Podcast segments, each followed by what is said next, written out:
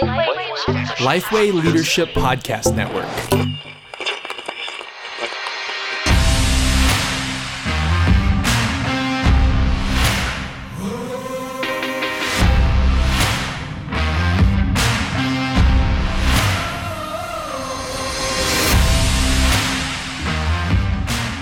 Hello, everybody. Welcome to Ask Me Anything. My name is Matt Love. I'm here with JD Greear. I think we need a name for the people that listen to this podcast. I don't know what it is. Uh, Greeries. I Cindy. don't know. Say what? Cindy. Cindy. okay, that's good. Cindy. Hello, Cindy. Thank you for uh, tuning in today. Um, JD, the question today is Is it wrong to ask God for success, or is it wrong to ask God for prosperity? And I think this is a good question because Cindy Cindy wants to be prosperous. Cindy wants to be prosperous. A lot of us know, you know, we've heard the term prosperity gospel, and if we're in certain circles, it's like that's not good. Um, but then you read the Bible sometimes, and you're like, I don't know. It seems like they're praying for prosperity, and so how do we how do we reconcile these things? yeah, no, you actually that's a, you explain the question very well because I think a lot of Christians they don't know whether they can ask God to bless something. Should I feel guilty? Does this make me somebody who believes the prosperity gospel? So let me give a short answer and then qualify it for the next 10 minutes. Okay? the answer is no. It is not wrong to pray for prosperity. Um, you, you know, there's certainly the, the greatest gifts that God gives are himself. And a lot of times physical blessings get in the way of that. And it's very possible, as St. Augustine said, for us to um, replace God with the the blessings of God. And it is wrong to treat God like a genie in a bottle where you're like, God, give me, you're my means to um, to, to essentially all the idols I served when I didn't know you. Is, is God just a better means to an end? And, and, and that would be very wrong. But after God has occupied that place in your heart and you recognize that He is the greatest of all the treasures that He He gives, is it wrong to ask for goodness in your family? Or that goodness might come in the form of health or a, a good paying job or kids that grow up to love Jesus or you get into a school that you really want to see them prosper in? I can't see how anybody with an honest reading of the Bible would say that we're not supposed to pray and ask for that kind of goodness. I, I love Psalm 27 13, where uh, the psalmist at the end says, I know that I will see the goodness of the Lord in the land of the living. The land of the living means I don't want to just experience God's goodness one day when I get to heaven. And a lot of people, in reaction to the prosperity gospel, will talk like that, like, "Oh, just wait till you get to heaven. God is His own." And and and I agree with all that. But I also know I want to see the goodness of God in the land of the living because I I'll give you a good example. I want my kids to know and love Jesus. And so I'm asking, yes, can I be satisfied in God if they if they don't? Of course, you know. I mean, God is his own greatest reward, but I really want to see, I want to see my church prosper because it helps them know and, and love God. And so I'm asking God for uh, for success in those things. If you go back through the, the through the Old and New Testament, I, I, I just made a list. I'm gonna read it to you Okay. uh, and to our Let's listeners. Matt, of the things that I've noticed. I just kind of did this mostly from just reflecting things I've noticed people prayed for. Hmm. Right, Hannah, First Samuel one prays for a son. Solomon prays for wisdom to be able to lead. Manoah, that was Samson's uh, father, asked God to show him how to raise his son. David prayed for guidance and assistance in, in dealing with trouble. Eliezer prayed that he would meet the right girl to introduce to his BFF Isaac. You know, God lead me to her. Um, uh, Joshua prayed for the sun to stand still so he could have more time to get the job done. Hezekiah asked God to turn back an invading army. Daniel asked God to show him the meaning of a dream. Jacob prayed for God to keep him safe from his angry brother. Gideon prayed not once but twice for God to confirm something that he felt like God had called him to do. Elijah prayed that it wouldn't rain. And then he turns around and prays that it would rain. Nehemiah asked God to give him the guts to make a big request of his boss. James prayed for sick people to get better. Um, throughout the Gospels, we see desperate dads praying for their dying daughters.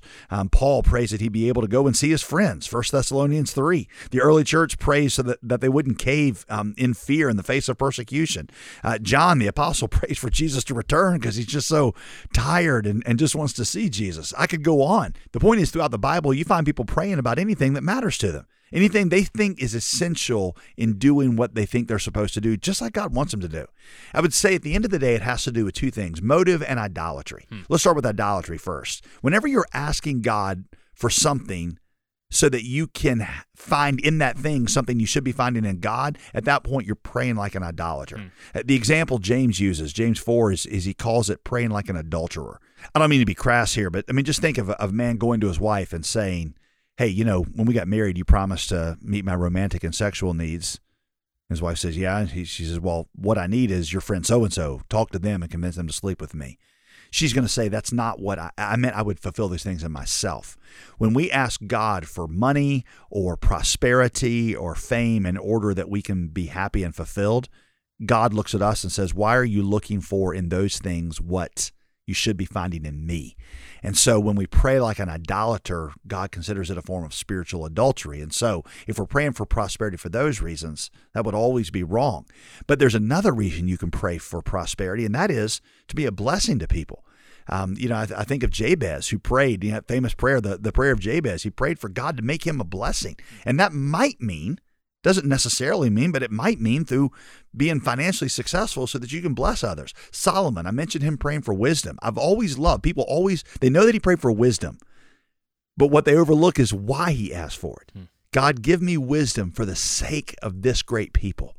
Like they need me to be really wise because they need to be able to be led in your ways. It's not wrong for me to pray, I think, for God to make me a successful leader and pastor and great preacher and teacher because I'm doing so for the sake of God's glory and this great people.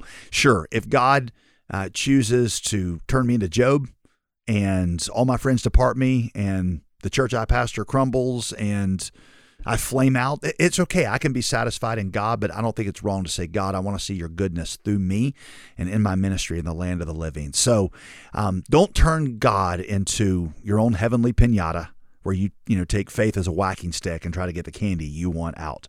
But also when you when your heart is in the right place and you've given yourself to ministry sure ask god for blessing for you to see an outbreaking of the goodness of the lord in the land of the living. Yeah jd i think i mean th- i think that that motive idea is, is really helpful. And and i think part of the reason i think this question comes up and is important for us is we live in a pretty affluent context. And so i think a lot of times um, for people that are more you know that that live in the western context they have a lot of money or possessions and sometimes that asking for prosperity is more about comparison or something that's not really um, rooted in rooted it's more rooted in idolatry like you were saying. Yeah yeah it's actually a great point matt in that um, for for many for americans and people in western society the prosperity gospel is kind of the ultimate version of the American dream. Hmm. Now God is on my side to give me all these things that I need. I actually participated in a Netflix show called The American Gospel, where it's it's now on Netflix, and they basically talk about the difference in the biblical gospel and then what Americans have turned into the gospel that God is your way to the perfect family and yep. and career fulfillment and all those things. I read an article several years ago in Christianity Today that contrasted what the prosperity gospel looks like when it's preached in America as the completion to an idolatrous life versus how it, it lands in parts of Africa huh. where the context is totally different. And what it showed is that for many Africans in some of these more oppressed countries, you know, what they've been dealing with is essentially degradation, um, discouragement. Those have been the norm. And the gospel came along preaching dignity hmm. that you're not somebody else's property, that you are made in his image. And as someone made in his image, you are worthy of respect. And God has appointed you to be a master of the, uh, of the earth around you. And he's made the world subject to you.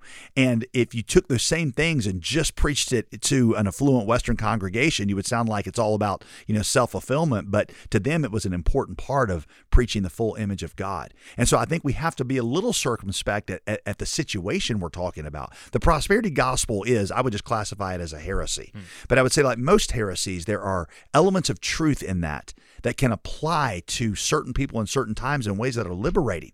There are people who need to hear God has given you dignity, and He's appointed you in His image to be um, a you know what what some theologians call a co-creator with Him on earth. Uh, he's made the put the earth underneath your feet, and and you were not supposed to be somebody else's property. You are are His son or daughter. So put your head up. And I think in that context, there are some some some really good things that we can can learn from some of these passages in the Bible that complete our our view, our, our full biblical view of the of the dignity and the prosperity that God has appointed man to. JD, that's so helpful, and we're really thankful that that we got to get that question answered today. And if you enjoy this podcast, uh, any of the episodes we've done, we would love it if you would just briefly review it on Apple Podcasts or Spotify or wherever you listen to podcasts. The more reviews just helps this podcast get in front of other people, and others can enjoy it as well. So we'd love it if you would do that for us. And we will see you next time on Ask Me Anything.